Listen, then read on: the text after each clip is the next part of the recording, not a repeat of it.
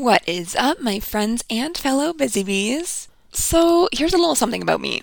I absolutely love scrolling on TikTok, and I probably do it like way more than I should. A lot of time spent on that app. But one of the great things is that you can learn so many new things in such a short amount of time on TikTok, so long as you've trained your algorithm to not show you the bullshit. And I've learned so many new things since I got on there back around like 2020, maybe early 2020, I don't know.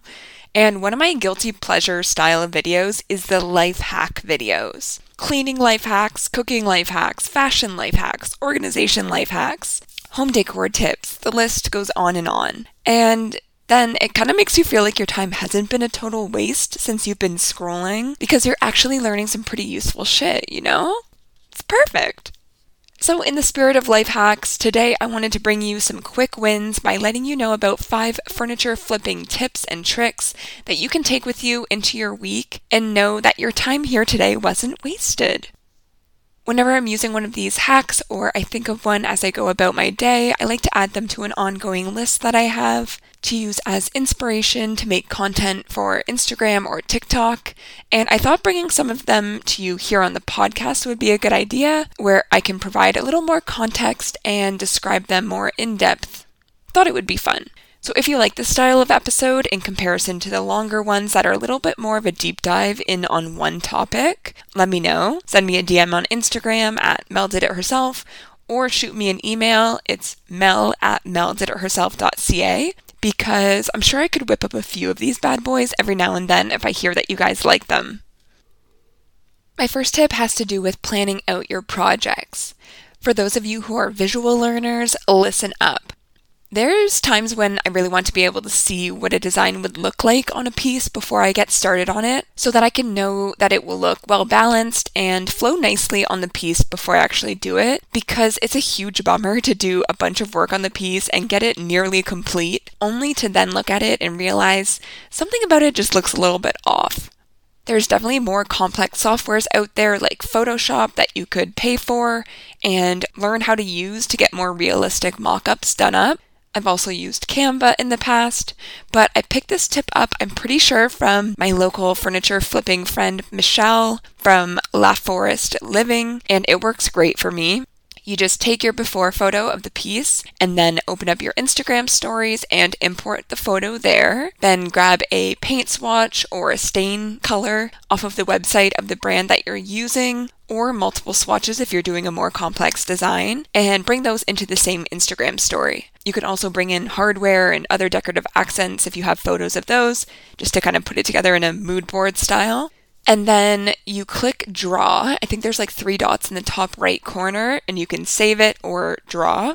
Hit draw and then use the paint dropper function to snag the paint or stain color that you have the swatch of, and then you can draw over the sections that you're thinking of using that color on on the before photo.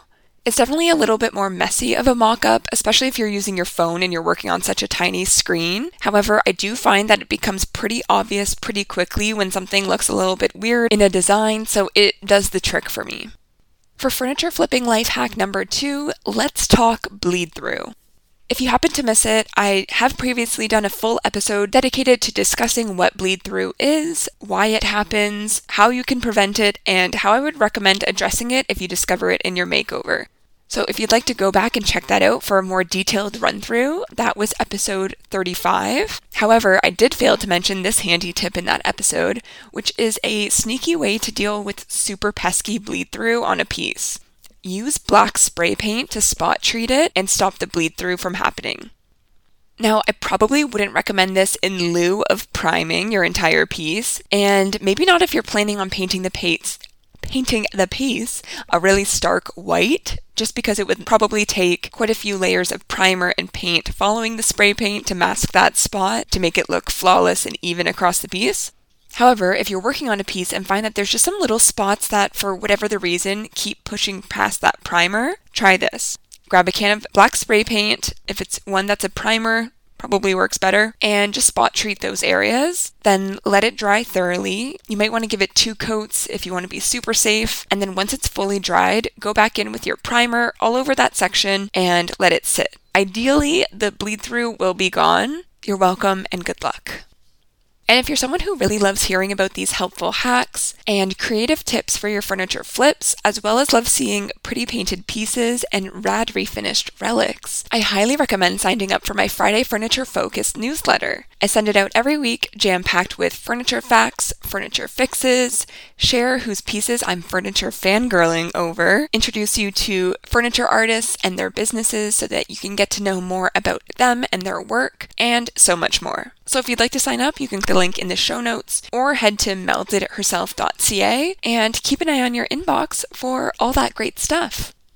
My third tip for your furniture makeovers is for those of you who are like me and find it so annoying to have to drill new hardware holes on your pieces after filling the pre existing holes because doing the proper math to get them perfectly aligned, level, and centered just seems like rocket science sometimes for some reason. I actually did pretty well in math in school, but for whatever the reason, either I lost the knack or I just make it way more complicated than it needs to be when I'm trying to figure out where to drill the holes and then typically start second guessing myself.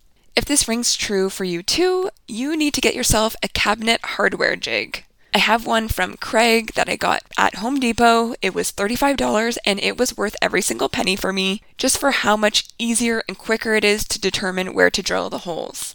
I've done a reel on Instagram before about how to do this, so you can go there if you want to see a visual representation of what to do.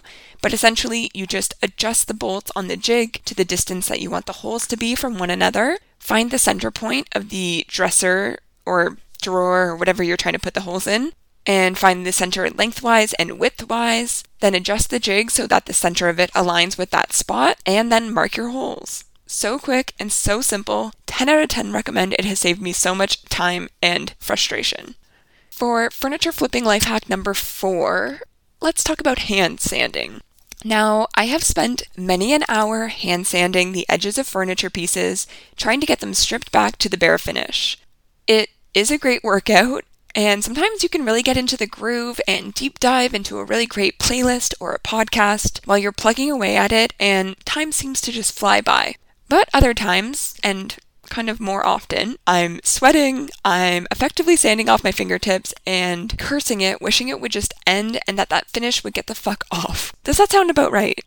Well, you can officially save your fingerprints and save your agony because I have found a product that helps to get all of those curved edges off quickly and easily.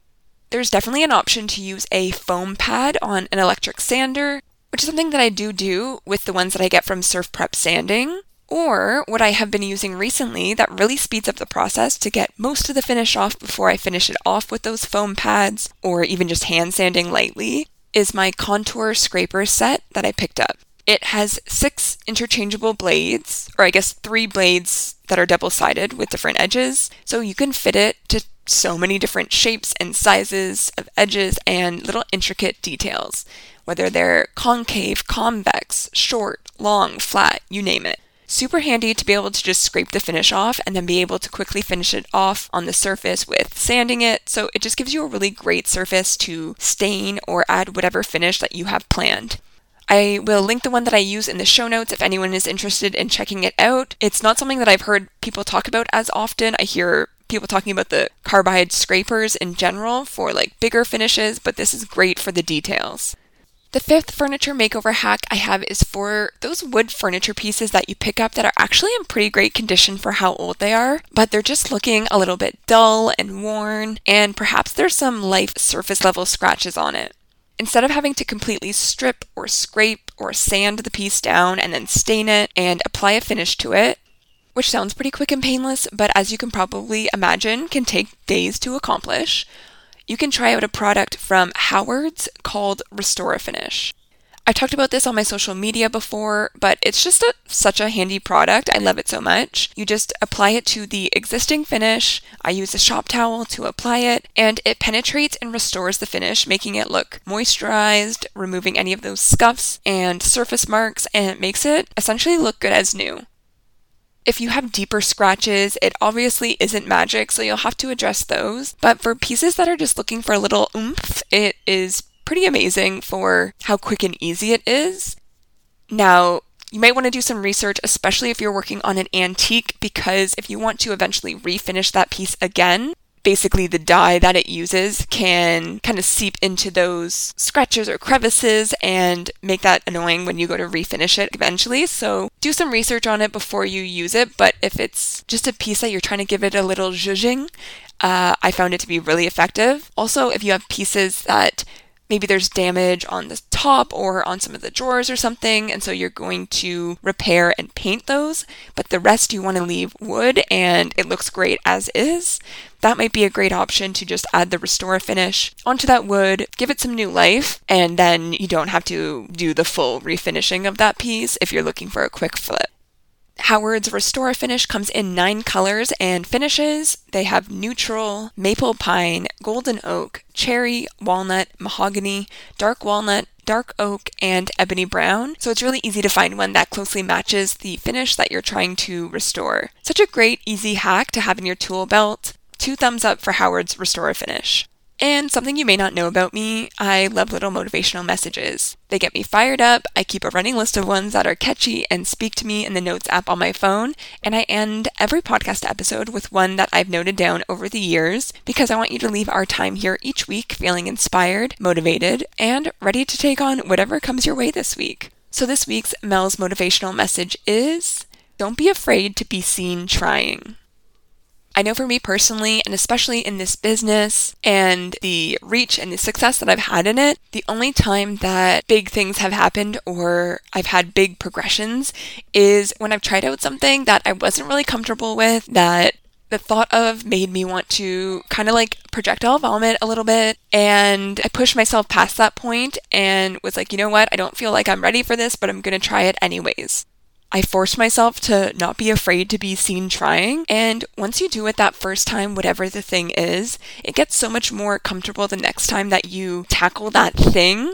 So it really is the most effective way to develop and grow, in my opinion. And you really just can't harp on thinking about other people's perceptions of you and their thoughts of you and, you know, what they may or may not be saying behind your back or behind closed doors. I think so often we can stop ourselves from taking those risks and pushing ourselves past our comfort zones because we're worried about those kinds of things and people's perceptions or what are the people that knew me in high school going to say if I post something on Instagram or something. But at the end of the day, I just want to encourage you to not focus your time and attention and efforts on those people because ultimately they're not your people. They're not the people that you want to spend your precious time on. They are not supporting you. They are not promoting you. They are not encouraging you. So they have no business being in your brain or having any decision in your business or other decision making that you're doing in your life. So don't be afraid to be seen trying do something that's a little bit past your comfort zone and just wait and see the rewards that come from it. And that will be the best validation and reinforcement that you've made the right decision in pushing yourself. Because if you keep doing what you've always done, you're going to keep getting the same results that you've been getting unless you get some really lucky break and you win the lottery. So get a little bit uncomfortable and don't be afraid to be seen trying this week, Busy Bees. All right, that's it for now. I appreciate your time and I will catch you guys next week.